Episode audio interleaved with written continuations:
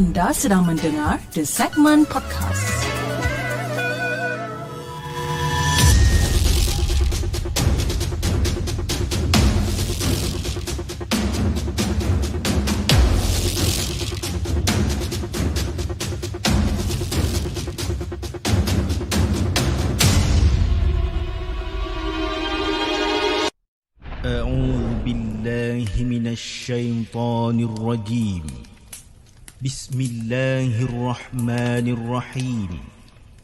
لو أنزلنا هذا القرآن على جبل لرأيته خاشعا متصدعا من خشية الله وتلك الأمثال نضربها للناس لعلهم يتفكرون. صدق الله العظيم.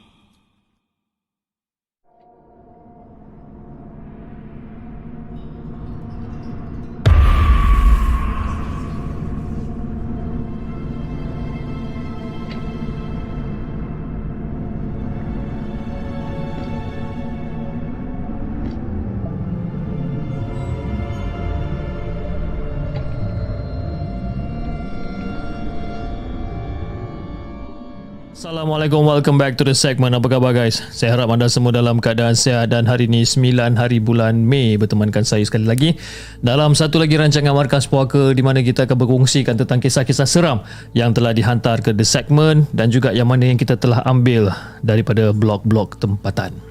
Apa khabar guys? Okey, saya minta maaf sikit sebab orang kata kita sedikit lewat lah dalam 2-3 minit lewat. Sebab kenapa tau? Saya sebenarnya daripada petang tadi duduk bekerja ni. Ha, kerja hal office lah eh. Kerja punya kerja punya, punya kerja tengok-tengok jam dah pukul 10.20 dah. Nah kau kelang kabut saya kan. Jadi Alhamdulillah eh, kita bersiaran pada malam ni dan antara yang terawal pada malam ni kita ada uh, uh, Bidazzle, kita ada Faizal Ghazali selaku moderator, kita ada Lia Channel, Muhammad Wazir, Minah Rider, Wantoy, kita ada Nur Hidayah, Bang Burhan, then kita ada Nur Wandi, Nini Marikan, kita ada Nina Azwan, Aiman Hazim, Juraimi, dan di saluran TikTok kita ada Suhada Sani. Eh, Suhada Sani. Okey, kita ada Faris, kita ada Arif Kim, kita ada Reka dan kita ada Melissa, Mina Rider, Akif Yusri, siapa lagi? Kita ada uh, Muhammad Hazid pun ada juga Alhamdulillah Okey malam ni Lebih kurang dalam Tujuh Tujuh cerita yang kita nak ketengahkan pada malam ni Tak apa masa jom Kita dengarkan cerita kita yang pertama Kisah Daripada Adam Jom kita dengarkan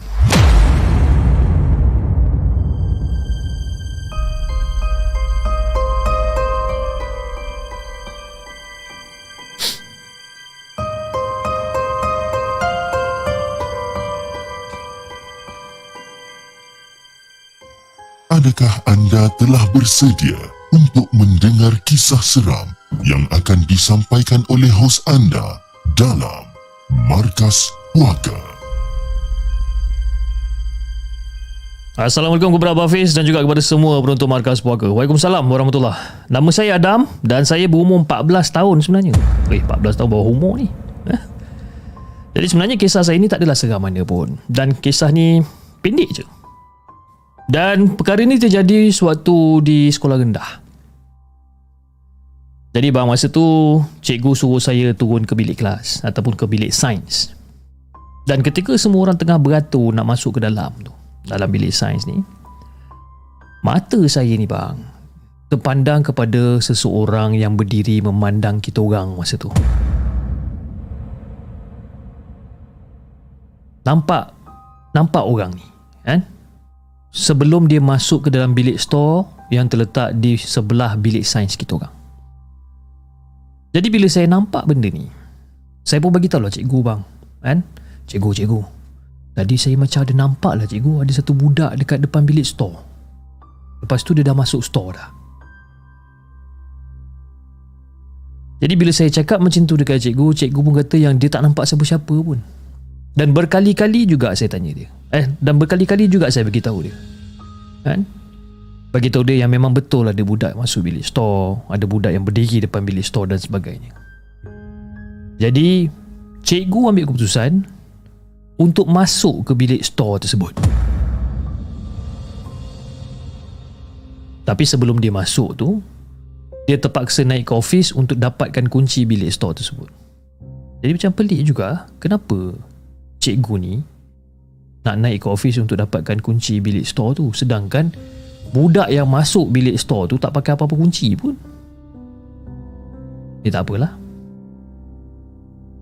Jadi bila cikgu dah dapatkan kunci tu, cikgu pun ajak saya eh, untuk pergi ke bilik store dan membuka pintu dia. Jadi dalam keadaan yang 50-50 ni bang, saya pun ikut je lah cakap cikgu ni. Dan bila cikgu buka pintu tu, cikgu buka pintu dan alangkah terkejutnya saya pada waktu tu, dekat dalam store tu memang tak ada orang bang.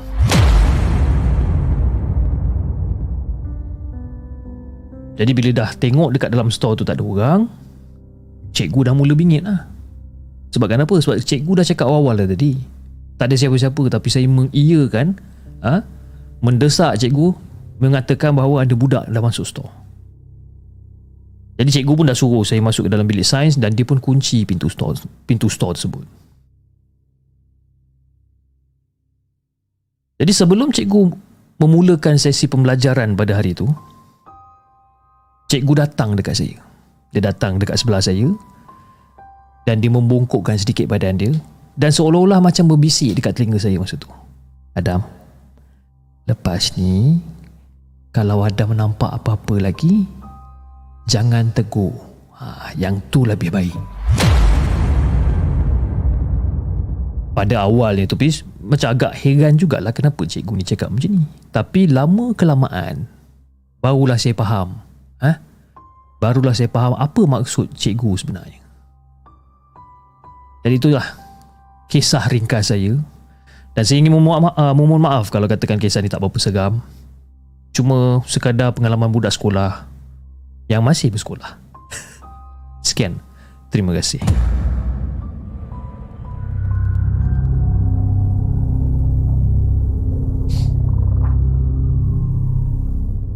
Jangan ke mana-mana kami akan kembali selepas ini dengan lebih banyak kisah seram.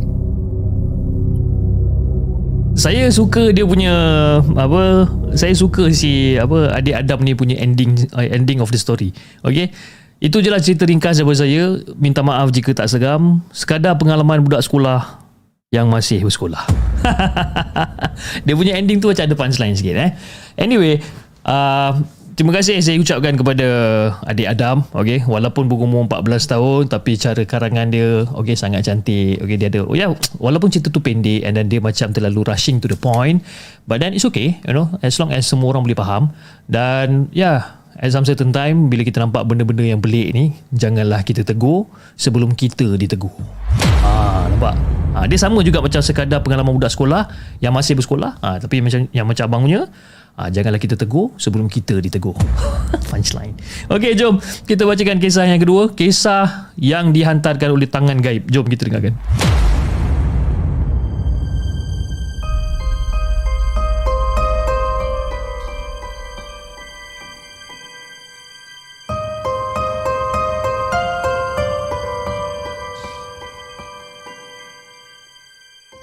Adakah anda telah bersedia untuk mendengar kisah seram yang akan disampaikan oleh hos anda dalam Markas Puaka.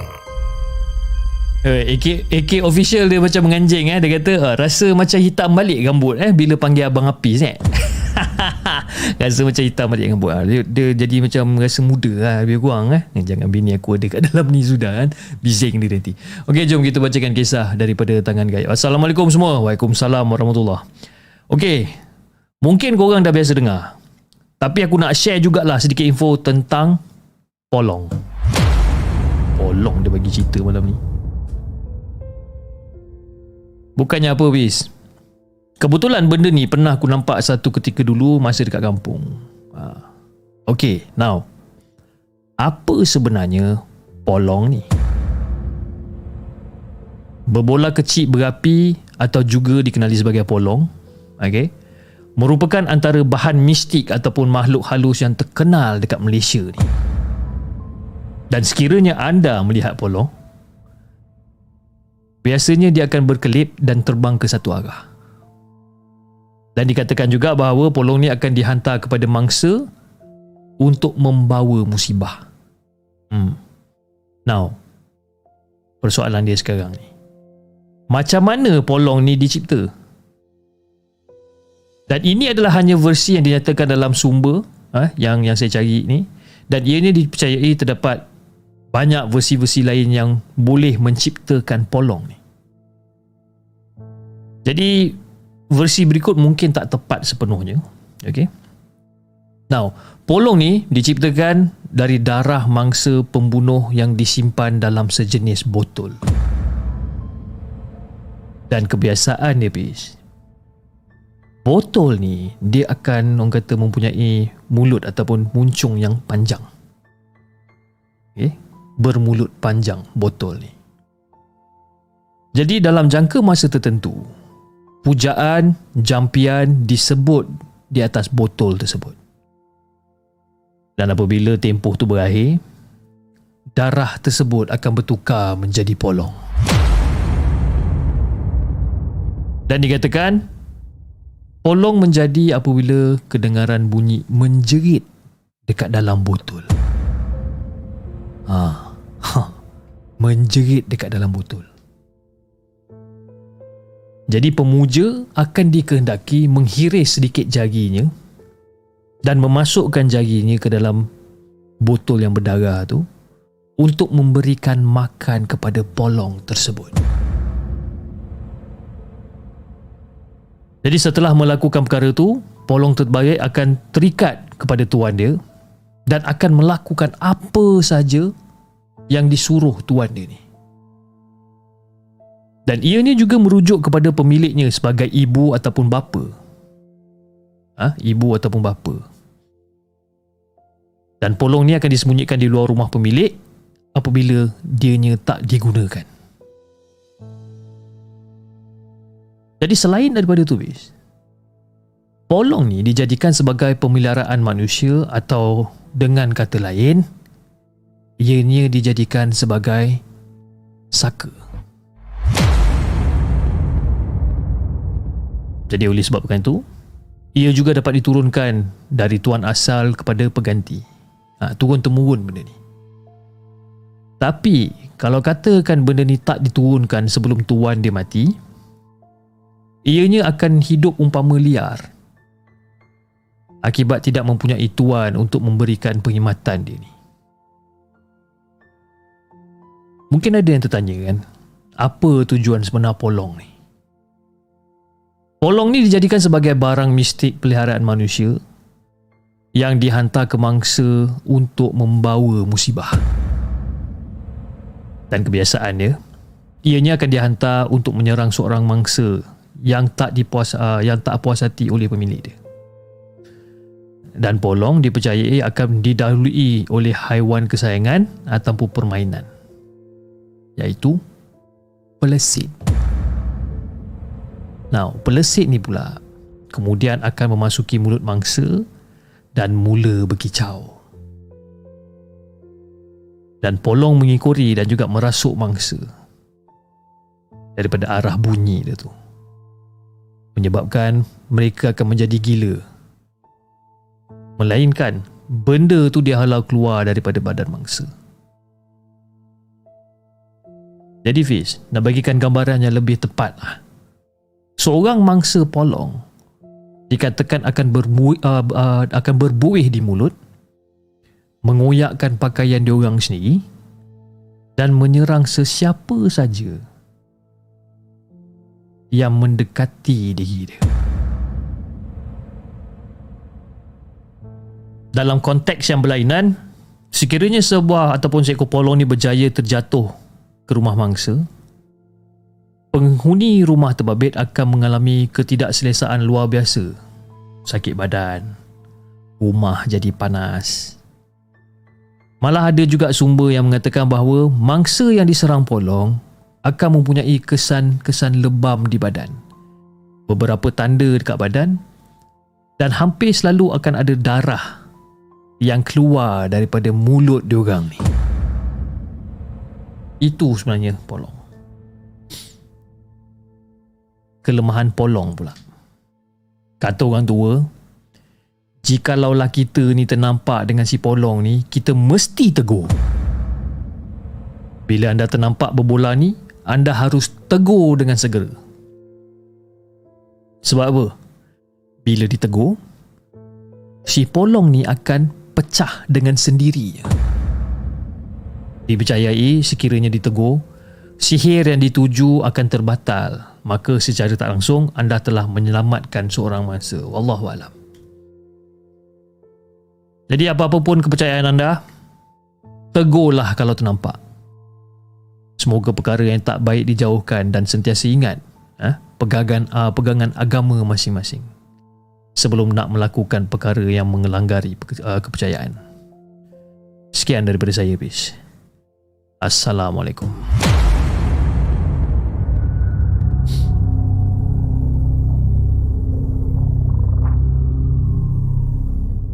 Jangan ke mana-mana. Kami akan kembali selepas ini dengan lebih banyak kisah seram. Itu dia guys, kisah yang dikongsikan oleh Tangan Gaib. Tangan Gaib dengan kisah dia yang berjudul Polong. Ha, seram. Nak kata seram tak seram lah tapi dia more pada information lah eh. Polong ni apa sebab ada yang tahu, ada yang tak tahu. Saya yang tahu pocong je lah. Polong saya tak apa-apa nak kenal sangat sebenarnya kan. Okay, kejap eh. Saya nak kena standby satu gambar kejap. Okay, kejap. Uh, kepada penonton-penonton di TikTok, okay, cerita yang seterusnya ni dia mempunyai gambar yang telah dikongsikan bersama. Okay, jadi kepada penonton-penonton di TikTok kalau katakan anda nak tengok gambar tu kejap lagi, boleh beralih ke saluran merah pada malam ini pada muka TikTok. Tiba-tiba. Okay, jom kita bacakan kisah kita yang seterusnya. Kisah yang ke ketiga. Kisah yang ketiga yang dihantarkan oleh Syafiqah. Jom kita dengarkan.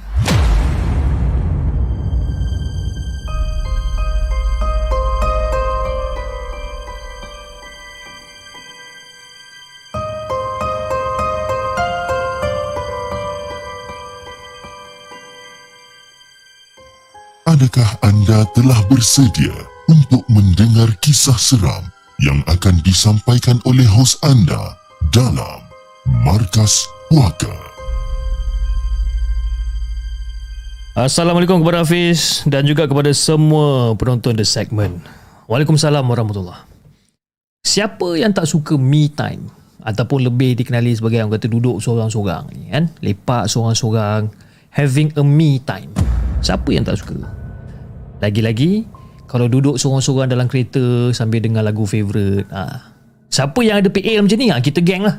Eh? jadi sebenarnya Fiz saya ni ada satu kisah yang baru terjadi beberapa bulan yang lepas. Kebetulan masa tu saya tengah mengandung. Dan saya masih ingat lagi pada waktu tu jam baru menunjukkan dalam pukul 9 malam. Baru lepas balik daripada shopping bersama dengan suami dan juga anak. Jadi bila sampai je dekat depan rumah mak saya suruh suami dan anak turun dulu sebab saya nak me time, me time dekat dalam kereta sambil reply WhatsApp klien sambil dengar lagu favorite kat radio kan? I just want my me time. Waktu seorang-seorang. Jadi pada waktu tu Fiz saya parking dekat sebelah pokok mangga. Saya parking kat situ dan seberang dia pula adalah rumah yang dah lama tak berpenghuni. Berapa lama? Bertahun-tahun lama dia.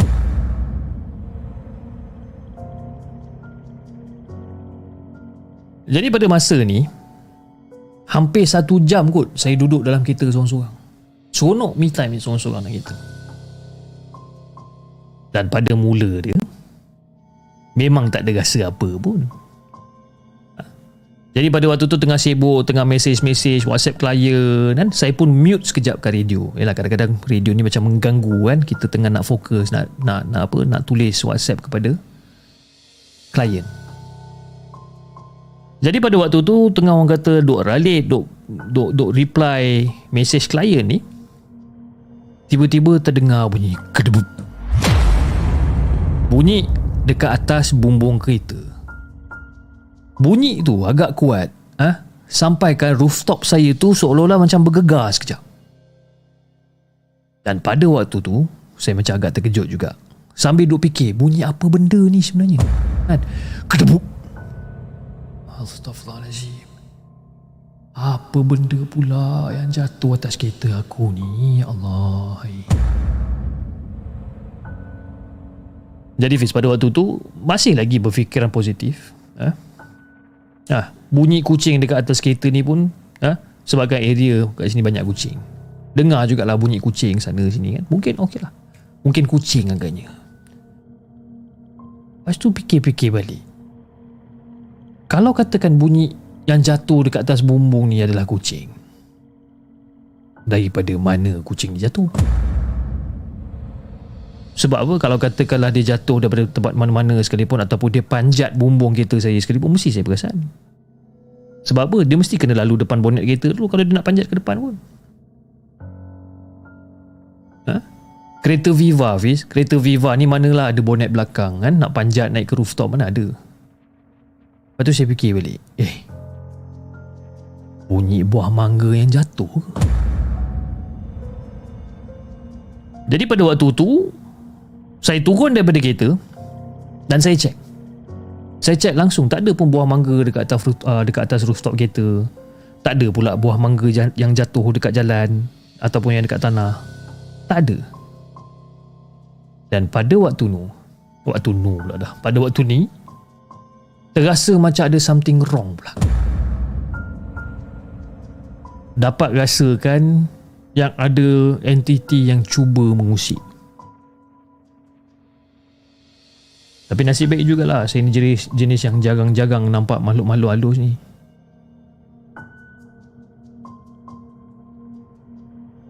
Jadi pada waktu tu saya malas nak fikir panjang.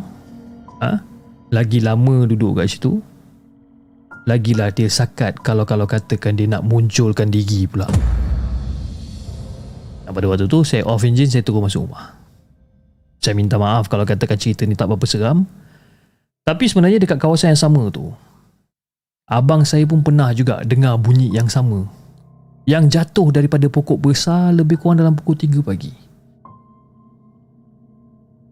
Dan pada waktu tu, abang saya mengatakan bahawa bunyi itu bukannya bunyi buah mangga ataupun bunyi benda-benda lain. Tapi sebenarnya bunyi pontianak jatuh daripada pokok. Mungkin ke pontianak yang sama yang jatuh dari pokok dekat atas rooftop saya ni? Wallahualam. Saya pun tak tahu. Jadi itulah kisah seram yang tak berapa seram yang saya nak kongsikan dengan Hafiz dan juga semua penonton markas puaka. Dan saya juga sertakan gambar untuk semua penonton untuk dapat bayangkan ah, dengan lebih jelas dekat mana saya parking kereta pada waktu tu. Okay. Dekat mana saya parking kereta pada waktu tu dan saya parking kereta pada waktu tu betul-betul dekat bawah pokok mangga ni. Ha. Itu saja daripada saya Fiz. Assalamualaikum. Ha. jadi guys inilah dia eh pokok mangga yang dia parking tu. Kan? Pokok mangga ni pun besar juga. Dan dia kata dia parking kat situ dalam pukul 9 lebih malam ada orang kata nak me time dekat dalam kereta. Kan? Lepas tu ada benda yang jatuh dekat atas bumbung kereta dia. Bila dia check bukan kucing, bukan buah mangga, bukan apa. Dia sendiri tak tahu apa benda. Itu dia kisah yang dikongsikan oleh Syafiqah.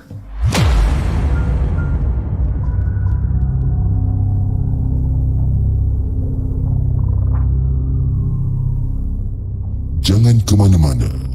Kami akan kembali selepas ini dengan lebih banyak kisah seram.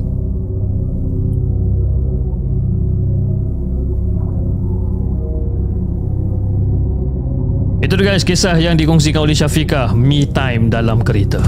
Ha, kan Syafiqah ada banyak juga uh, persoalan-persoalan dekat sini kan? Ha, macam Cik Puan tadi cakap dia kata Cik Ponti jatuh atas pokok. Okey dia jatuh bawah pokok ke jatuh atas pokok? Kalau katakan dia jatuh atas pokok maknanya dia lagi tinggi daripada pokok dan dia jatuh atas pokok. So macam mana tu? Ha, jatuh time terbang barangkali kata Faizal Ghazali. Mungkin eh?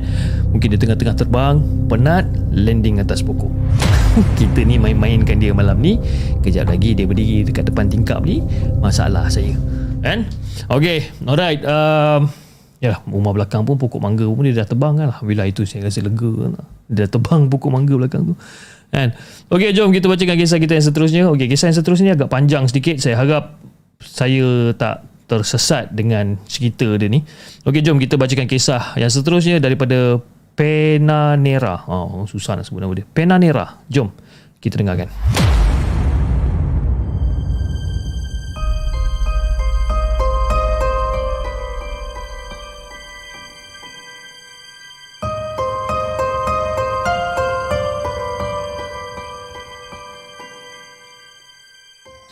Adakah anda telah bersedia untuk mendengar kisah seram yang akan disampaikan oleh hos anda dalam Markas Puaka?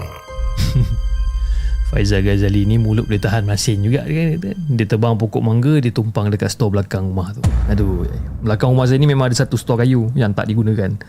So dekat dalam store tu memang kosong lah kan. So tak tahulah mana nak fikir. Okey, alright. Assalamualaikum dan salam sejahtera kepada Hafiz dan juga kepada semua penonton Markas Puaka. Waalaikumsalam warahmatullahi Salam lebaran buat semua. Jadi sesiapa yang memandu menghala ke utara pasti akan tahu akan hentian rehat dan rawat itu arenar Ladang Bikam. Jadi Fiz sebenarnya hentian ni mungkin kurang popular di kalangan pemandu kerana hanyalah sekadar hentian biasa tanpa kemudahan medan selera dan juga stesen minyak. Dan sebenarnya, banyak kisah seram kat sini. Dan ini adalah kisah Daud yang berlaku sekitar 10 ke 12 tahun yang lepas. Dan kejadian berlaku pada malam raya di mana si Daud ni dengan rakan sekerja dia mengambil tugas menghantar lori 5 tan yang berisi makanan sejuk beku ke Pulau Pinang. Jadi pada waktu tu si Daud ni bersetuju untuk terima tawaran kerja kerana insentif yang syarikat berikan dan sekaligus dia dapat balik raya ke kampung dia yang terletak di Sungai Dua Pulau Pinang. Lagipun syarikat memberi 4 hari cuti dekat dekat si Daud ni. Apa lagi? Seronok lah si Daud ni. Dan si Daud ni pun sempat melawak masa tu. Eh, ni buat leceh lah. Ha? Asal raya je jam. Asal raya je jam. Roti pula aku lupa nak bawa. Jadi daripada Selayang lagi, ha, dah mula dah kesesakan jalan raya ni. Bayangkan eh daripada ada ah, daripada Selayang. Hei, ini mau petang raya ni baru kita sampai dah ni tuan. Ha? Silap-silap petang raya noh kita sampai. Kata si Daud ni. Jadi Fil, lepas pada Zohor, dia orang bertolak dari gudang dan hampir dah dan hari hampir maghrib baru mereka dapat masuk ke highway utara. Jadi si Daud ni dia dah berniat tau untuk berhenti di arena ladang Bikam untuk solat jamak maghrib dan juga isyak. Jadi Fiz, arena ladang Bikam ni adalah hentian yang selalu Daud berhenti kerana di situ tak ramai orang, tak terlalu sesak.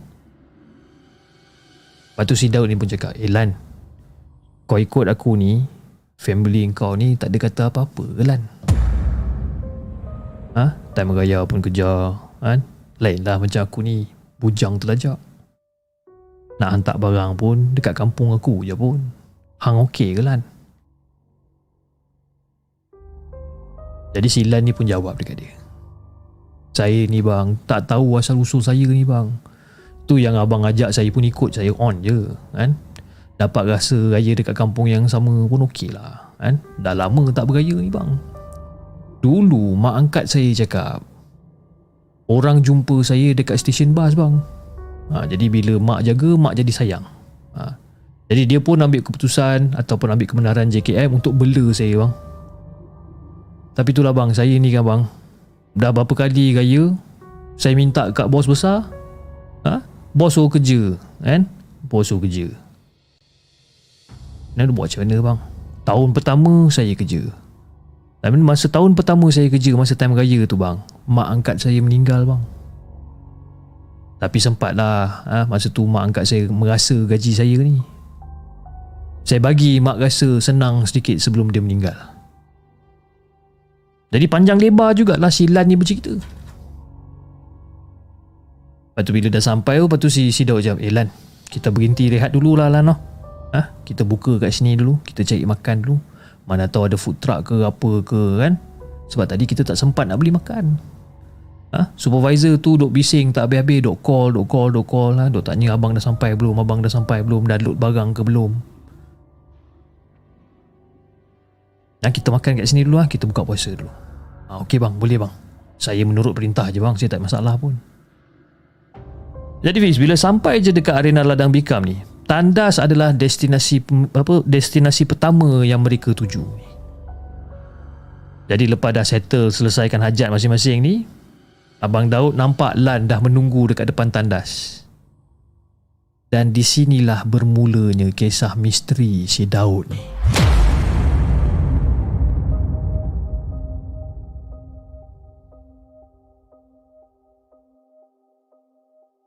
Lepas tu masa tu Daud buka mulut. Lan, ni abang tengok ni pun dah nak maghrib dah ni. Kita solat dulu lah Nan ya. Kita solat dulu. Alah bang, kita buka lah dulu bang. Ha? Dekat belakang tu ada gerai makan. Jomlah kita pergi sana. Hah? Gerai makan? Bila pula ada gerai makan kat sini abang tak perasan pun? Ada bang. Abang je yang tak nampak. Silan cakap. Jadi si Daud ni menonong lah ikut si Lan ni padahal hati dah curiga ni bis. Dan dia ikut je si Lan ni. Dan diorang pun duduklah dekat meja yang masih kosong. Orang ramai tapi masing-masing menunduk menikmati makanan macam sedap sangat. Ha? Sampaikan sedap sangat makan sampaikan tak nak angkat muka. Ha, lebih kurang macam tu lah. Lepas tu bila si Daud tengok keliling macam eh ramai betul orang makan ni. Eh ramai juga orang makan kat sini eh. Macam mana aku boleh tak perasan pula orang banyak ramai makan kat sini? Ah bang, sebenarnya makan kat sini sedap bang. Ha? Sekali rasa mesti confirm kita nak bungkus punya, kan?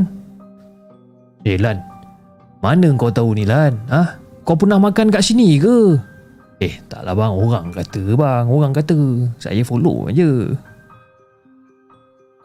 Dan secara tiba-tiba, ada satu pelayan ataupun waiter datang. Uh, abang berdua nak makan apa? Hari ni cuma ada nasi goreng, mi goreng, laksa dengan mi sup daging. Itu je. Yang lain tak ada bang. Jadi Silan dengan Daud ni, diorang dua orang ni pesan dua laksa dan juga dua air sirap serta dua bungkus nasi goreng sebagai bekalan. Now, lepas diorang ni dah habis makan, Daud ajak Lan untuk pergi solat dekat pondok yang disediakan dekat arena tu. Lan, jom ha, kita pun dah habis makan tadi hang cakap apa nak makan dulu kan sebelum solat kan ha, nah kita dah habis makan ni jom kita pergi solat. Eh tak apalah abang pergilah dulu kan. Kejap lagi saya sampai. Ok lah jadi pada waktu tu si Daud jalan lah. Jalan punya jalan punya jalan. Dia tak jumpa pun pondok yang dia selalu berhenti untuk bersolat tu. Macam mana pula pondok ni eh? Selalu ada kat sini. Dia tak jumpa. Jadi akhir sekali, si Daud buat keputusan untuk balik ke lori. Tapi malang dia, dia seolah-olah macam hilang arah. Berpusing-pusing si Daud ni cari lori dia yang dia rasa masih parking dekat tepi jalan yang berdekatan dengan tandas. Dan tiba-tiba sampai ha, satu suara dekat dekat dekat dengan abang Daud ni uh, saudara cari apa saudara? Dengar suara ni. Eh, dah awak yang ambil order dekat gerai tadi kan? Tak ada, saya ni tengah cari lori saya tapi tak jumpa, kan? Uh, awak nampak tak? Eh? Mana pula kau ni? Kan? Sambil-sambil dia cakap kat dia, dia cakap kat orang tu yang dia tengah mencari lori dia ni, dia pusing balik orang tu dah tak ada.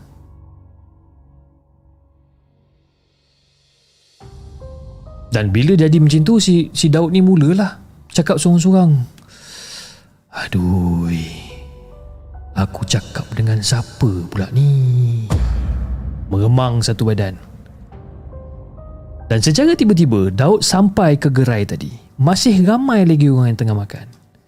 Dan secara tiba-tiba semua orang mengangkat muka pandang dekat si Daud ni.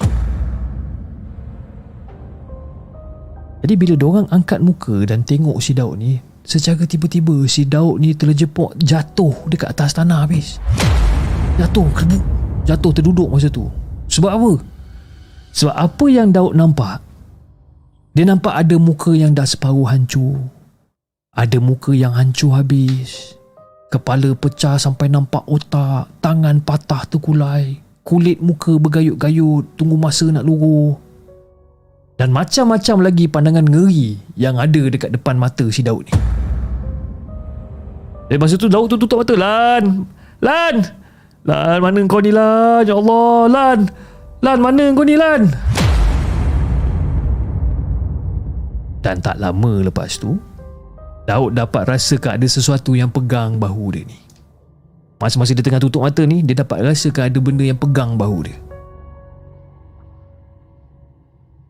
Rasa sejuk Serta bau hanyir darah berleluasa dekat udara. Menggigil si Daud ni. Lan Lan mana kau ni Lan? Allah Akbar. Allah Akbar Allah Akbar. Dan tak lama kemudian Bahu si Daud ni digoncang dengan kuat. Abang, abang Abang. Eh abang kau ni kenapa abang? Si Daud terdengar suara lain terus ha? Si Daud buka mata Dan masa tu orang ramai keliling Si Daud dengan si Lan ni Lepas tu si Lan ni pun tanya Abang, abang pergi mana tadi bang? Ha? Abang pergi mana ni? Puaslah saya tunggu abang dekat depan pintu tandas tadi Abang tak keluar-keluar Aku cari kau mengata bang Ha? Aku pergi kat logi pun kau tak ada Aku pergi kat pondok tu pun kau tak ada Aku pergi tempat kau solat pun kau tak ada Lepas tu aku terdengar kau terjegit-jegit belakang tandas ni Aku lagi Aku tengok rupa-rupanya kau yang tengah berjerit ni bang Aku tak tahu apa benda yang kau nampak ni bang ha? Aku tak tahu apa benda yang kau duk kibas-kibas daripada tadi ni bang Jadi si Lan Bawa si Daud ke pondok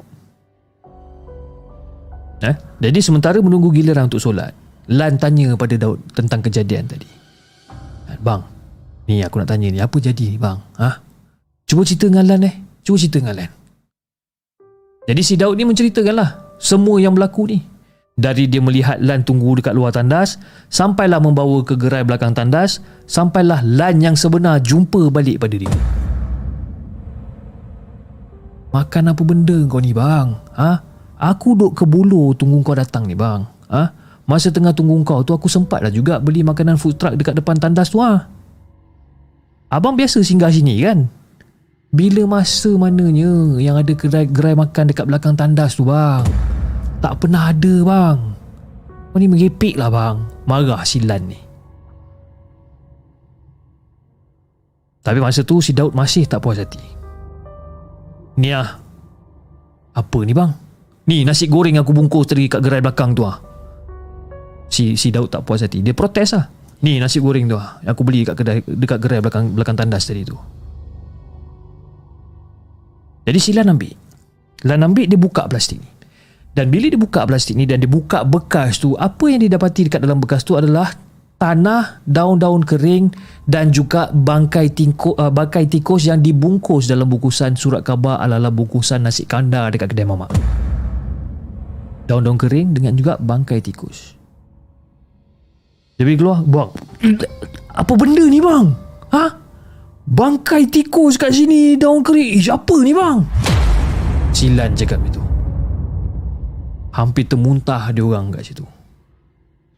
Jadi Lan terus baling bungkusan tu ke dalam tong sampah yang berada berkaitan dengan dia orang. Dan setelah pada tu, dia ajak Daud untuk pergi solat sebelum bergerak balik semula.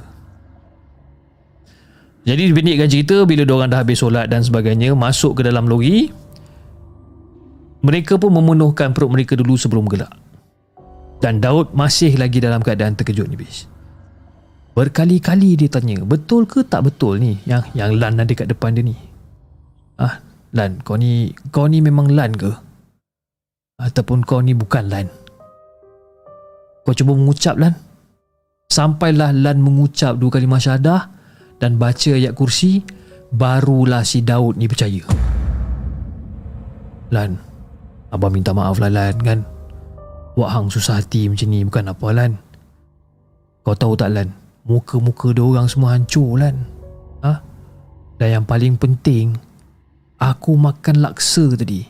Laksa apa yang aku makan tadi Lan? Air apa yang aku minum tadi Lan? Ah bang, tak apa bang. Abang Daud lupakan dulu semua benda ni. Nanti bila dah sampai kampung dekat apa kampung abang ni, kita cari ustaz ke pak imam ke apa-apa je lah bang eh. Ubatkan kau ni bang. Dan secara tiba-tiba, lepas Lan cakap macam tu, si Daud terjun keluar daripada lori. Habis semua terhambur keluar. Dia muntah berkali-kali si Daud ni muntah. Ha, sampai kosong perut dia ni. Jadi Fiz, pada waktu tu, si Daud ni dia memuntahkan cecair hitam pekat bersertakan dengan cacing dan juga ulat-ulat yang masih lagi meliuk-liuk dekat atas tanah. Ha, jadi bila dah settle semua tu, Daud naik balik dan kali ni dia dah tersandar dekat lori. Jadi Silan bagikan air dekat si Daud. Daud berkumur-kumur, ha, dia buang, lepas tu dia minum sedikit bagi legakan tekak dia yang masih lagi perit ni. Jadi masa tengah si Daud di tengah tugur air dia ni, Secara tiba-tiba, si Daud terdengar ada satu suara yang menyeramkan datang daripada mana pun tak tahu.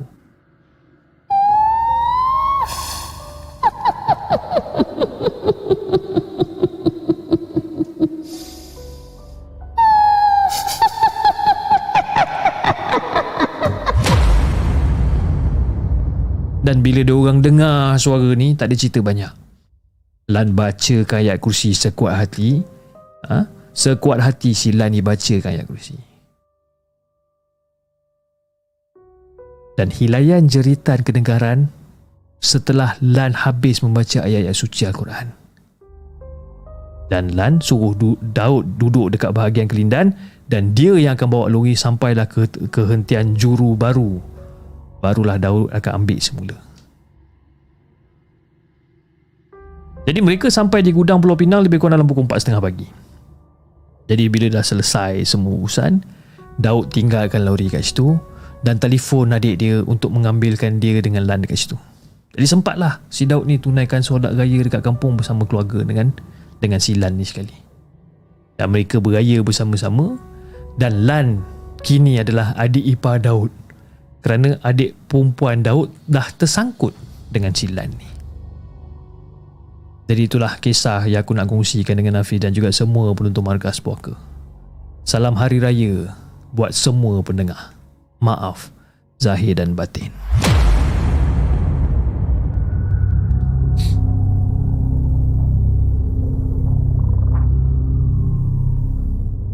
Jangan ke mana-mana.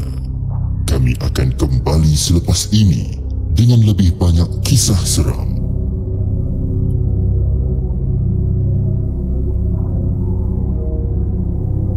Itu dia guys kisah yang dikongsikan oleh Penanera Arenar Malam Raya. Ha. Di Lova dia tanya tadi Chip tekak dah okey? Masih okey-okey tak okey. Dia about, about 60 60-40 50-50 lebih kurang. Saya tengah cuba untuk Orang kata Sedaya upaya Untuk Tidak merabakkan tekak saya pada malam ni. Kan? Lan handsome rupanya kan? Ha, Itulah Kalau tidak takkanlah Dia perempuan si Daud Boleh melekat dekat dia pula. Tapi itulah eh. Agak seram juga cerita ni kan. Sebabkan je lah. Sampai dekat arena Yang tak ada orang kan. Tiba-tiba ada gerai kat belakang Dan seseorang Ataupun benda tu menyerupai silan Dan ajak si Daud ni pergi makan dekat belakang kan. Dan apa benda yang dia makan Wallahualam kita pun tak tahu kan? Okey jom kita bacakan kisah kita yang seterusnya. Kisah yang kelima. Kisah yang kelima yang Ui nama dia lain macam sikit eh Kisah yang kelima yang dikongsikan oleh Rocky Sinar Rukyah Jom kita dengarkan.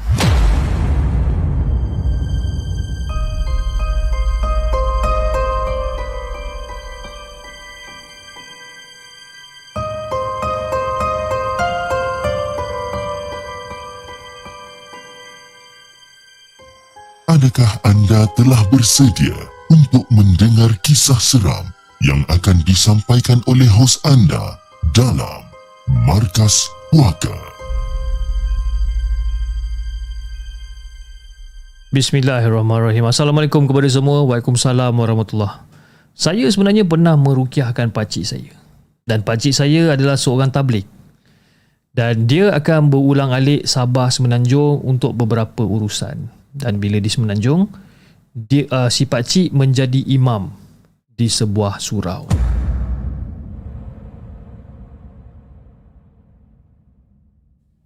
Jadi Fish, satu masa dulu masa setelah masuk waktu solat ni, dia pergi ke surau untuk bersedia untuk menjadi imam.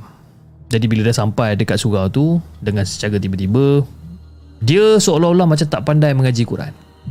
Dia rasa malu, ha? dia rasa heran. Jadi dia pun bersembunyi agar jangan orang cari untuk minta dia jadi imam. Jadi Fiz, hari demi hari keadaan dia makin lama makin merosot. Jadi para para para rakan tabligh ni ha, merasakan risau dengan keadaan pakcik saya. Lalu mereka menelpon makcik saya yang berada dekat Sabah. Jadi makcik saya ha, tanpa membuang masa, dia pun naikkan kapal terbang ha, pergi ke Semenanjung untuk mengambil pakcik saya untuk dibawa pulang ke Sabah. Jadi Fiz, makcik saya dan juga pakcik saya uh, makcik saya dan pakcik saya pun ke lapangan terbang untuk balik ke Sabah. Jadi pakcik saya pun bagi tahu makcik saya yang diingin ke tandas. Jadi si pakcik saya dia pun berjalan lah. Si pakcik ni berjalan. Apa yang berlaku? Pakcik saya menghilangkan diri. Puas masa tu makcik saya duk cari satu airport ni. Tak jumpa-jumpa. Sampaikan minta tolong pada security guard untuk cari si pakcik ni. Akhirnya, makcik saya jumpa juga dengan pakcik. Tapi apa yang berlaku? Mereka tertinggal flight diorang balik ke Sabah. Jadi Alhamdulillah, para sahabat tablik di, di Semenanjung sudi untuk bantu dengan menolong mereka untuk belikan tiket kapal terbang baru untuk flight ke Sabah yang seterusnya. Jadi, si pakcik dengan pakcik, uh, pakcik dengan makcik ni pun naiklah flight seterusnya ke Sabah. Jadi bila sampai dekat sana Saya pun kena call eh, Untuk merukiahkan si pakcik ni. Jadi bila saya sampai dekat rumah dia orang ni Pakcik memang berperangai ganjil. Dulu dia Dia adalah seorang yang senang untuk kita berbual. Tapi sekarang ni dia macam termenung. Dia diamkan diri. Dan bila saya mulakan terapi bacaan rukiah Pakcik saya ni seolah-olah macam kerasukan bis Dan jin yang merasuk tu berdialog dengan saya dan mengatakan dia jin daripada daripada semenanjung dan mereka mempunyai tiga ekor yang kini berada dekat dalam badan Pak Cik pada masa itu. Pada mulanya mereka menipu, ha, mengatakan yang mereka ramai, ha, konon-konon ada lima ekor. Kan? Tapi lepas saya berdakwah dengan jin tu, mereka berkata semula bahawa mereka daripada semenanjung dan hanya ada tiga. Dan yang lagi dua tu adalah jin yang memang berada dekat kawasan situ. Jadi pun saya pun berdakwah lah. Berdakwah pada jin tersebut agar dia masuk Islam dan juga bertaubat. Dan mereka setuju untuk masuk Islam. Dan saya tawarkan kepada mereka ah, sama ada mereka balik ke Semenanjung Malaysia ataupun mereka tinggal saja dekat Sabah bumi yang luas ni. Tapi kalau katakan mereka tinggal di Sabah, mereka jangan tinggal dekat rumah orang. Tinggallah jauh di pergunungan ataupun di pinggir hutan. Jadi cara mereka balik ke Semenanjung adalah terpulang pada mereka sama ada mereka terbang atau ataupun jika mereka jin yang tak ada sayap ni mereka kena ikut balik dengan kapal terbang. Kan? Jin ni alam gaib bis. Mereka tidak kelihatan dan tidak akan disuruh beli tiket kapal terbang oleh kaki tangan syarikat penerbangan. Itu itu memang that's normal lah, that's standard lah. Kan? Dan alhamdulillah setelah selesai sesi rukiah ni, si pak cik ni pun sembuh secara beransur-ansur. Dan makcik saya pun heran juga. Macam mana boleh jadi macam ni? Jadi anggaran lebih kurang dalam 3 hari lepas di Rukiah ni Pak Cik saya berubah Menjadi seperti sedia kala balik. Jadi seorang yang ceria Yang boleh berbual Yang boleh bergerak aktif dan sebagainya. Sebenarnya kan Fish Pak Cik saya ni bukan hanya diganggu jin daripada Semenanjung ni. Ia juga diganggu oleh jin yang mengaku telah berkahwin dengan si Pak Cik ni. Namun ke, uh, namun berkenaan jin asyik ni saya tak akan lanjutkan cerita sebab cerita akan menjadi semakin panjang. Saya hentikan kisah setakat ini dan semoga kisah ini menjadi renungan dan juga pengajaran kepada semua pendengar terutamanya kepada pesakit dan juga keluarga dia.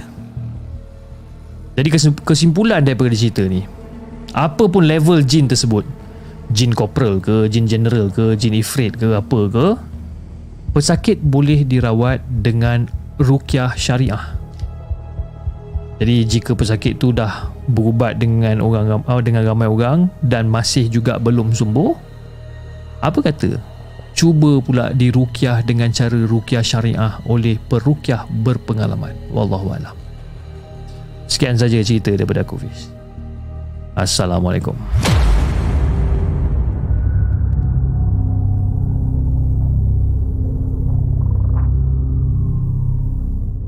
Jangan ke mana-mana. Kami akan kembali selepas ini dengan lebih banyak kisah seram.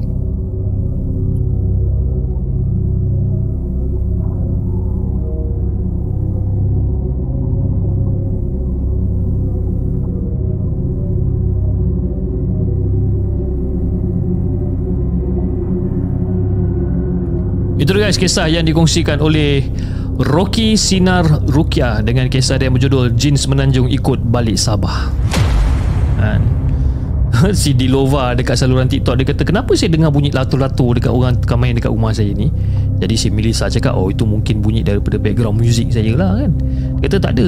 Masih lagi dengar bunyi orang main latu-latu. Ah sudah. Pandai-pandai je si Melissa ni cakap eh, saya menggunakan background music main latu-latu. Banyak dia bunyi latu-latu kan? Latu-latu pun saya tak tahu nak main macam mana. Bayangkan. Okey, Jom kita dengarkan kita kisah yang seterusnya. Panjang juga kisah ni. Kisah yang dihantarkan oleh Lim. Oh, okey kita dengarkan kisah ataupun cerita daripada Lim. Jom kita dengarkan.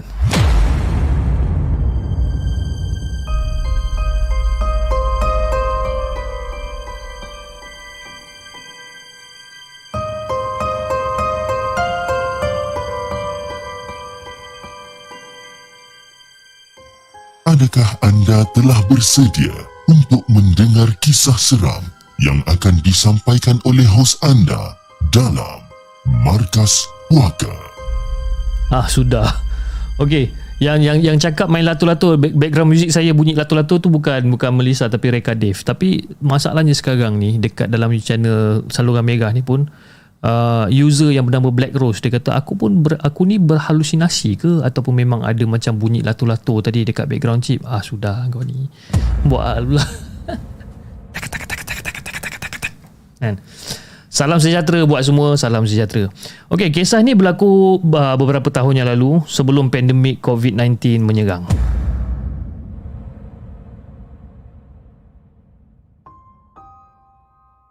Jadi Fiz pada ketika tu saya bersama isteri bercuti ke Thailand. Dan kami mendaftar masuk ke sebuah bilik hotel berpanorama indah menghadap menam Chopatra, uh, Chopraya. Uh, menghadap menam Chopraya kira-kira jam 5 petang waktu tempatan. Hotel Lipis memang cantik tau.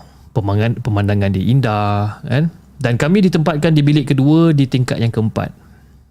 Jadi setelah mendapatkan bagasi, kami turun mencari makanan kerana perut pun dah lapar sebenarnya. Jadi kami naik semula ke bilik lebih kurang dalam pukul 7 malam. Jadi bila dah masuk dalam bilik, saya pun buka sliding door, ah, melangkah ke beranda, ah, sambil melepaskan pandangan ke sungai yang luas terhampar di depan di depan kita orang ni. Nak bagikan gambaran yang lebih jelas, dari uh, dari uh, dari beranda yang menempatkan sebuah meja serta tiga buah kerusi besi ni dengan dua pokok bunga, uh, pokok bunga kertas di kiri dan kanan yang rantingnya sedikit terjuntai. Kami melepaskan pandangan sambil menghidup, uh, menghirup udara yang nyaman. Dan pada waktu tu isteri kemudian menyalakan lampu bilik pula. Dan pada ketika itulah kami terdengar seakan-akan bunyi kucing dari arah beranda bilik sebelah.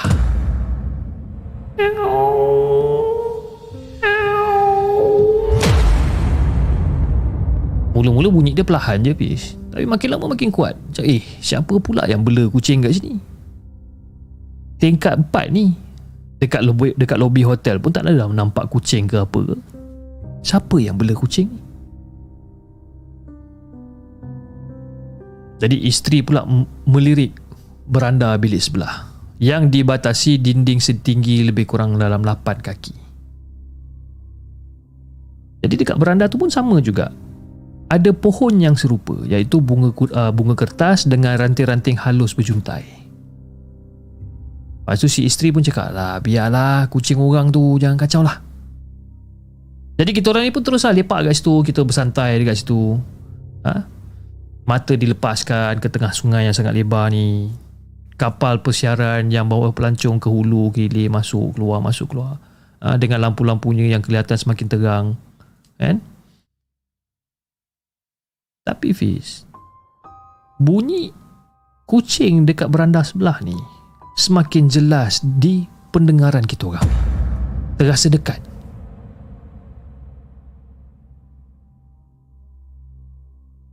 Dan beberapa kali juga saya menoleh kat situ kan jadi bila saya toleh je Bunyi tu ada.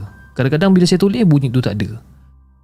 Jadi isteri pun cakap lah kat saya Alah biarlah kucing Kalau dah lapar. Memang macam tu. Ya kucing dah lapar Memang macam tu. Tapi sekarang ni Bunyi dia tu lain macam sikit. Dan pada waktu tu Saya mula tunjukkan kerisauan saya ni. Lepas tu isteri saya cakap Kalau awak tengok keadaan lampu tu seolah-olah macam bilik sebelah ni penyewa dia belum balik. Awak kan tinggi cuba awak jenguk sikit apa ada kat sebelah. Bila isteri saya suruh saya jenguk apa benda yang ada kat sebelah mengemang bulu rumah saya ni. Jadi masa tu saya bangun perlahan-lahan. Dan bunyi kucing tu masih lagi ada. Jadi masa tu saya tarik salah sebuah kerusi saya panjat dekat atas kerusi tu dan saya pun memanjangkan leher untuk menjenguk sebelah ni. Jadi bila saya menjenguk dekat sebelah ni, tak ada kucing, langsung tak ada apa-apa. Dalam dalam cahaya yang orang kata sama-sama ni, saya hanya nampak ada sebuah meja sama macam dekat kita orang punya beranda ni, ha, dengan tiga kerusi yang tersusun rapi. Tak ada tanda-tanda kedudukan meja ataupun kerusi yang bergerak ataupun seolah-olah macam ada orang baru duduk, memang tak ada. Tapi Fiz Yang membuatkan Bulu roma saya Jadi lebih meremang Adalah Bila suara kucing tersebut Langsung terdiam Sebaik saya menjengah ke beranda sebelah. Ha, Mula-mula dia bunyi Miau Miau Miau Dia bunyi. Tapi bila saya menjengah ke sebelah Dia terus diam.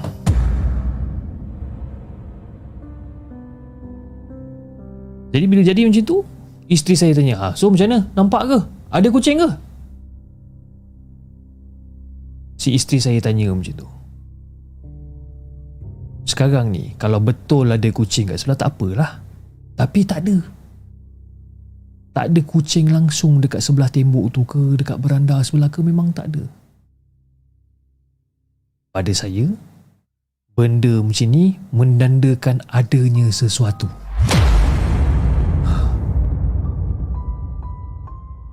Dan masa tu saya mula memikirkan banyak kemungkinan Fish. Salah satunya adalah kucing tersesat apabila pembersih datang bilik membersihkan bilik dan tanpa disedari mungkin ada kucing yang yang menyusup masuk dalam bilik. Jadi saya saya sarankan pada isteri saya untuk membuat panggilan kepada penyambut tetamu di lobi.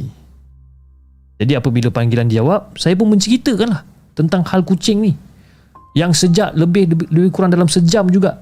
Ha? Mengiau tak berhenti-henti. Jadi bila dah bercerita dengan dengan penyambut lobi ni, dengan suara yang tenangnya penyambut lobi tu pun menerangkan dia kata, "Oh, mungkin kucing tu tersangkut pada dahan kot. Kemudian dia melompat masuk. Tapi tak apa. Ha, nanti dia pandai-pandai lah dia keluar." Saya pun letak gagang telefon. Ish. Kenapa tau? Kita orang ni dekat tingkat empat. Kucing apa yang panjat pokok sampai tinggi macam tu sekali? Ha? Ada ke kucing yang berani nak panjat pokok setinggi-tinggi empat tingkat ni? Dan masa tu saya tak puas hati. Saya jalan balik ke beranda ni. Memaklumkan kepada isteri saya bahawa penyambut tetamu meyakinkan berkemungkinan kucing tu terperangkap setelah memanjat pokok dan melompat ke beranda uh, bilik hotel. Jadi bila saya cakap macam tu dekat saya punya isteri Sekali lagi Suara kucing tu masih lagi kedengaran.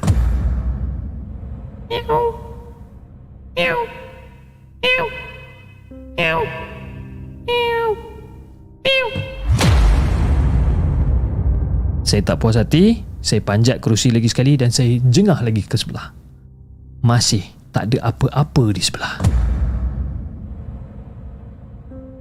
Jadi saya pun bagi tahu kat isteri eh, Kalau macam inilah keadaan dia Memang confirm takkan selesa duduk dekat dalam bilik ni. Lagi malang Kalau katakanlah kita ni terbayang-bayang lembaga yang bukan-bukan Sehingga kan tak nyenyak tidur. Jadi saya pun dah lagi sekali penyambut tetamu ni. Kali ni lebih tegas. Ah, Kenapa kita diletakkan ataupun berjiran dengan bilik yang berhantu?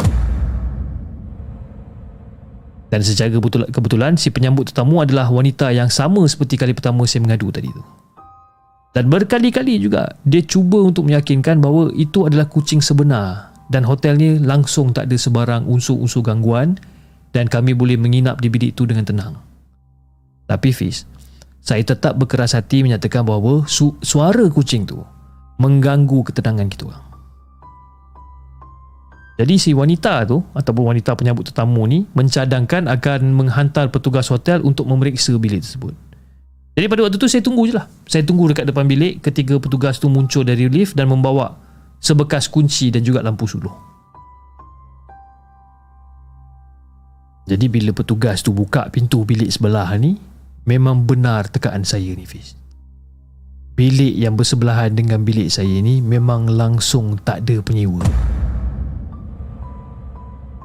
Jadi bila bilik tu terbuka, kelihatan ada satu cahaya yang sangat suram dengan sebiji lampu berwarna merah sedang terpasang. Dan pada waktu tu saya dah macam berdebar sikit dah ni bis. Kenapa ada lampu macam ni? Dan kenapa lampu tu terpasang? Jadi petugas tersebut menyalakan hampir semua lampu yang berada dalam bilik tu. Dan jelas kelihatan yang bilik ni lebih luas daripada bilik yang saya sewa. Saya juga ke beranda. Dan memang sah. Memang tak ada kucing dekat situ.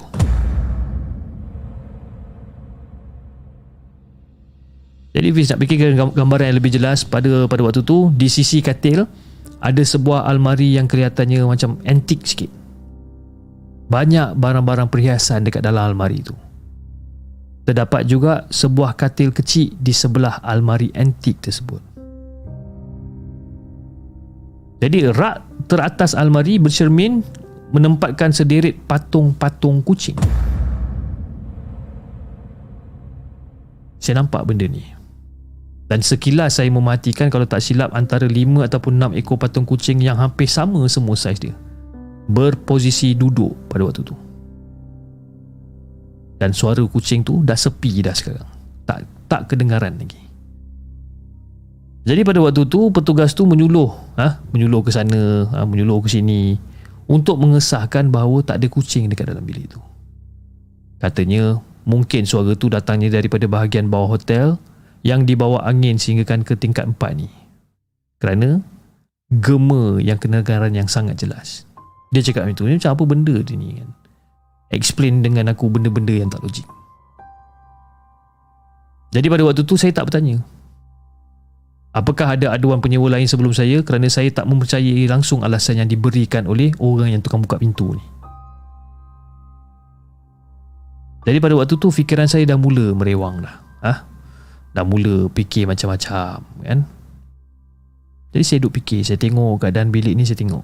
Dan saya fikir macam, ya katil kecil dekat sebelah almari antik ni untuk apa benda pula? Mungkin ke pernah ada pembunuhan yang terjadi kat sini ke? Sebab apa? Sebab saya dengar banyak cerita tentang penganiayaan dan juga penyiksaan. Tak mustahil kot kalau benda tu boleh berlaku dekat bilik ni kan. Dan almari antik tu pelik habis. Begitu juga dengan katil dekat sebelah almari antik ni. Senang cakap macam inilah Bilik tu memang pelik Dan kenapa Patung-patung kucing Diletakkan dekat dalam bilik tersebut Dan kenapa pula kita orang ni yang asyik dengar suara kucing daripada bilik tersebut sedangkan tak ada satu jasad kucing pun yang berada dekat situ. Wallahualam. Itu saja kisah yang saya ingin kongsikan dengan Hafiz. Sekian. Terima kasih.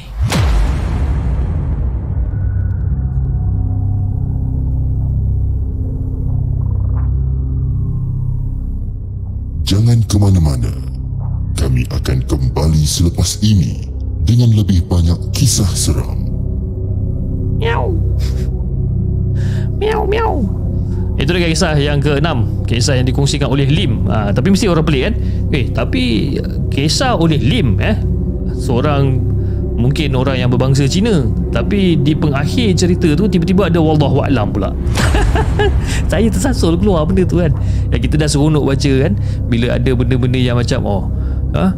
Kenapa ada kucing dekat situ sedangkan satu jasad kucing pun tak ada dekat situ. Wallahualam ha, kita macam orang kata apa? Orang kata uh, secara spontan lah cakap benda tu kan. Ha, kalau yang mana yang tak perasan okey lah. Tapi mesti ada orang yang perasan kan. Eh kata pencerita nama Lim tiba-tiba dekat belakang tu ada wallahualam pula kan. Dan saya minta maaf sebab yelah benda tu secara spontan keluar daripada mulut saya. Saya minta maaf sangat okay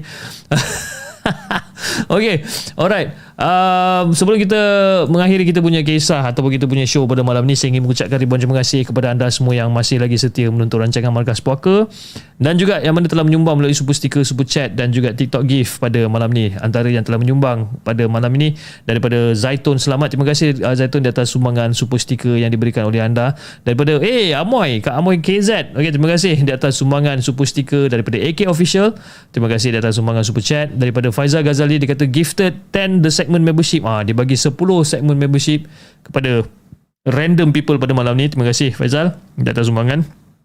Dan kita ada sumbangan super sticker daripada someone uh, dan juga daripada Lil Devil 872 terima kasih sangat-sangat di atas sumbangan super sticker anda. Dan di saluran TikTok kita ada sumbangan TikTok gift daripada Arif Kim daripada Zul Amin Minah Rider Roll 97 John Janin Modelin Show uh, Shokriki Shokrikri eh Shokrikri Shokri lah senang eh.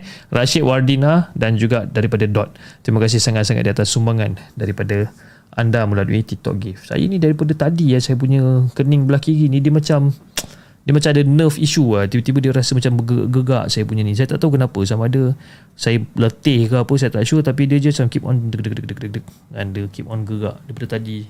Daripada petang tadi sebenarnya macam agak agak tak selesa sebenarnya kan. Saya kena keep on buat macam ni dan sebagainya Okey, jom kita bacakan kisah kita yang terakhir pada malam ni. Kisah yang dihantarkan oleh kejap eh. Kisah yang dihantarkan oleh Iza. Jom kita dengarkan.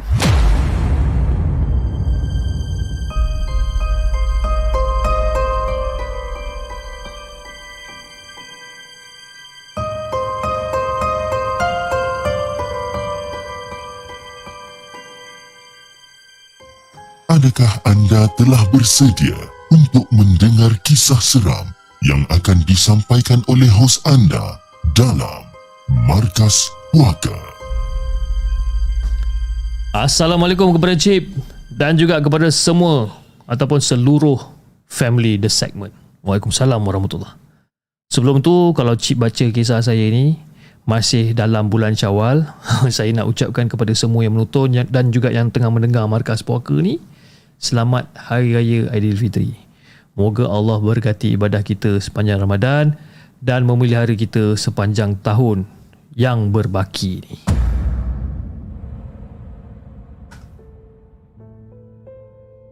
Dah lama dah sebenarnya dengar The Segment ni semenjak PKP lagi.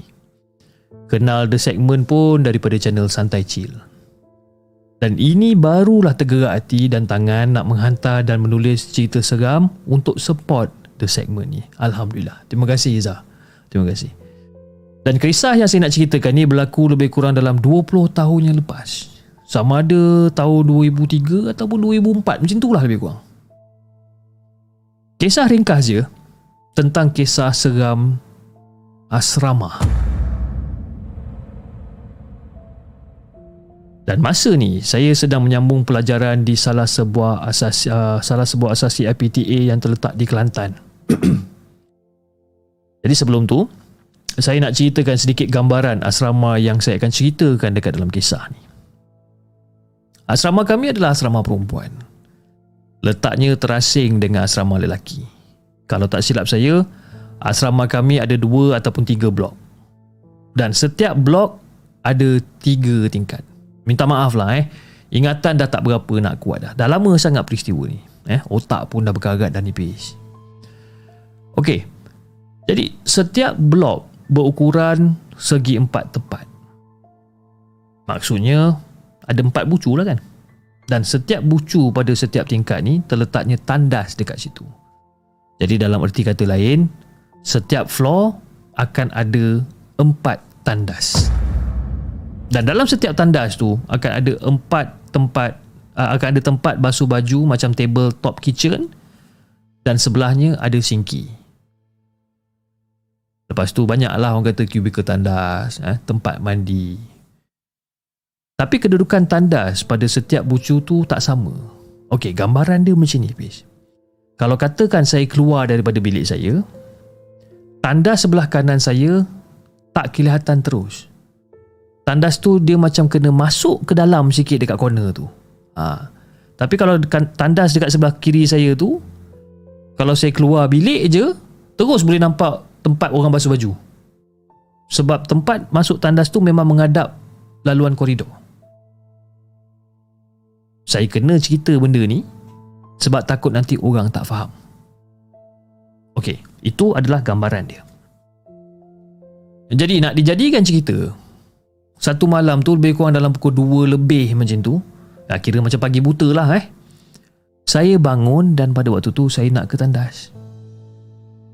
Tapi masa tu tak adalah orang kata nak kejut kawan-kawan nak minta teman ke apa ke sebab apa? Sebabkan apa? Sebabkan dah biasa pergi ke tandas seorang-seorang. Jadi pun saya pun pergilah ke tandas yang kedudukannya di sebelah kiri bilik. Maknanya tandas yang saya kena masuk sikit corner tu ha, sebab jarak tandas tu dengan bilik saya lebih dekat. Jadi setelah selesai urusan dalam tandas ni, saya pun keluarlah nak balik ke bilik. Jadi bila saya jalan di koridor tu bermakna saya berjalan menghadap tandas yang di hujung tu. Yang di sebelah kanan bilik tu. Okey? Masa saya nak jalan ke bilik tu, okey je, tak ada benda yang berlaku pun. Sehinggalah masa saya nak buka pintu bilik. Saya terasa seolah-olah macam ada orang dekat dalam tandas kanan tu. Jadi saya nak buka, saya nampak daripada ekor mata saya ni saya macam nampak ada orang yang berdiri kat situ. Saya pun toleh. Memang betul. Ada orang. Saya ni rabun tau. Tapi nampaklah tubuh dia tengah duduk dekat tempat basuh tempat basuh tu. Sambil kepala dia duduk lenggok ke sana ke sini, kaki dia pula digoyangkan ke kiri ke kanan. Saya nampak pergerakan ni. Tapi saya tak nampak siapa. Saya nampak pergerakan ni. Jadi saya harap semua boleh bayangkanlah eh situasi ni eh. Jadi semasa kepala dia duduk melengguk ke kiri ke kanan tu. Rambut dia tu lurus paras bahu tu menutup bahagian muka dia tu. Nampak macam budak tengah naik buayan pun ada juga. Sebab nampak dia macam bersukaria sangat duduk dekat situ. Saya ni Fiz. Walaupun rabun, tapi saya juga apa saya cuba jugalah untuk cam siapa yang duduk dekat tempat basuh ni. Jadi masa saya tengah nak masuk dalam pintu bilik tu saya tengok lama saya tengok ni. Saya tengok je kan. Tercegat agak lama dekat situ sebab saya nak tahu siapakah gerangan yang happy sangat duduk dekat atas tempat basuh baju sambil bersukaria dekat atas tu. Rajin betul dia naik dekat situ kan sambil apa naik panjat dekat tempat basuh baju tu. Tinggi juga tu.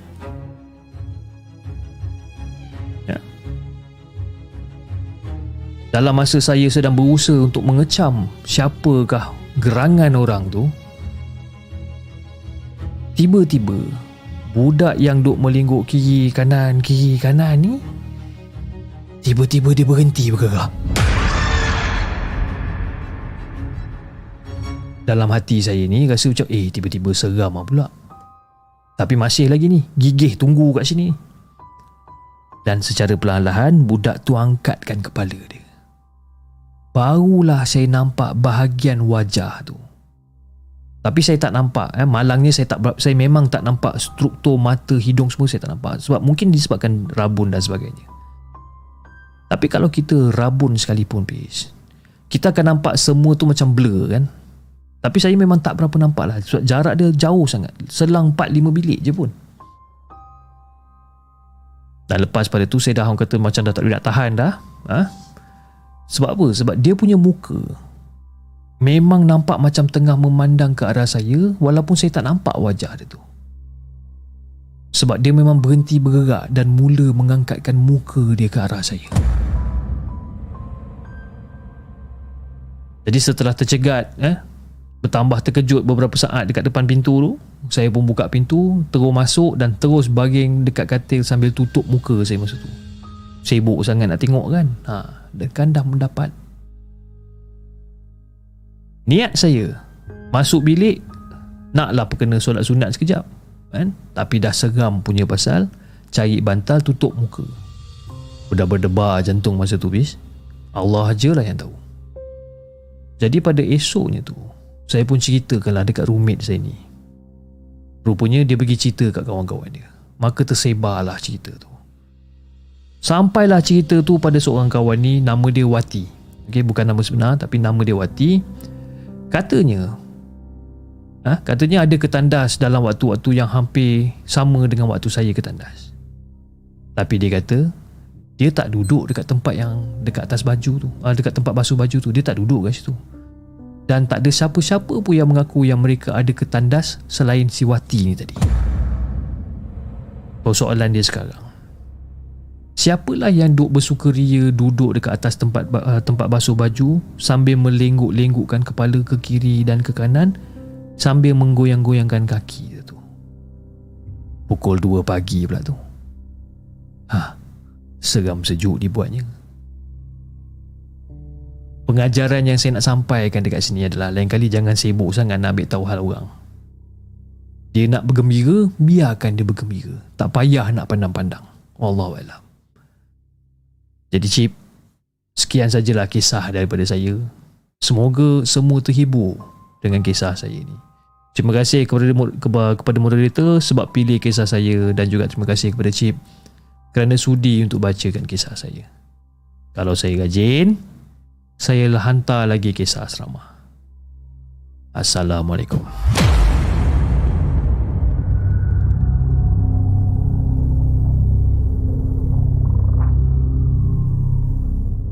Jangan ke mana-mana. Kami akan kembali selepas ini dengan lebih banyak kisah seram.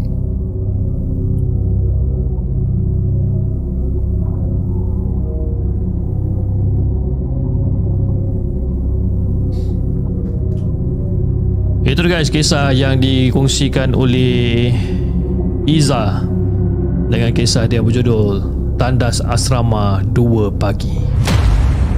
Seram eh? Yalah sebab saya sebab dia dah dia dah letak plotting dia awal-awal dia dah letak orang kata gambaran awal-awal macam mana rupa tandas tu kan. Bila keluar bilik kalau kanan boleh nampak tandas tu. Kalau ke kiri dia kena pergi hujung kena belok sikit baru nampak baru masuk tandas tu kan. So masa dia balik tu dia nampak dekat kanan punya tandas tu ada seseorang tengah duduk dekat tempat basuh baju tu. Sambil-sambil kepala duk goyang kiri kanan dengan kaki dia goyang-goyang dan sebagainya.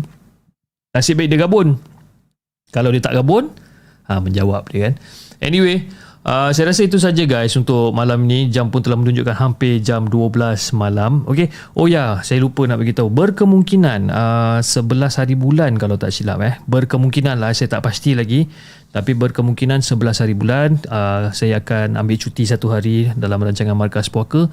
Kerana saya ada satu urusan uh, di uh, di Book Cafe Selayang. Ha apa yang ada dekat Book Cafe Selayang ni uh, event tersebut adalah pada pukul 8.30 malam di mana uh, kena orang kata hadiri ataupun uh, bagi talk untuk uh, apa ni untuk uh, mid journey artificial intelligence AI generated images di mana saya kena hadir kat situ untuk tunjuk muka saya kat sana. Untuk untuk orang kata berbincang ataupun berbincangkan ataupun untuk orang kata ada buat uh, knowledge sharing kepada orang-orang di book cafe yang yang terletak di Selayang berkenaan dengan uh, AI generated images. Okey jadi berkemungkinan hari Khamis saya tak dapat nak buat rancangan markas puaka dan kita akan buat mungkin sambung pada hari Jumaat. Okey? Jadi uh, again pada anda semua yang masih ingin uh, untuk apa uh, berminat untuk join masterclass uh, basic guidance to mid journey artificial intelligence boleh uh, PM salah apa boleh PM saya di di uh, di Telegram. Untuk saya bagi uh, link pendaftaran kepada anda supaya anda boleh daftar untuk hadiri kelas pada hari Sabtu dan juga hari, hari Sabtu ataupun hari Ahad pada minggu ni jam 10.30 malam. Okey. Okey guys, saya rasa itu saja untuk malam ni dan insya-Allah kita akan berjumpa pada malam esok jam hari ni hari apa? Selasa eh. Hari ni Selasa eh. Sekejap saya tengok. Saya pun dah lupa hari apa lah hari ni. Hari Isnin ke Selasa hari ni ah? Selasa. Okey, besok besok kita jumpa jam 11 malam kalau tak silap. Sebabkan hari Rabu selalunya anak saya ada kelas swimming dan sebagainya. Jadi kita akan mula sedikit lambat jam 11 malam dengan lebih banyak kisah-kisah seram yang kita nak ketengahkan. Okey. Jadi kepada anda semua di saluran TikTok jangan lupa tap tap love dan follow akaun Markas Puaka dan anda di saluran YouTube jangan lupa like, share dan subscribe channel The Segment. Dan insyaAllah kita akan jumpa lagi on the next coming episode. Assalamualaikum.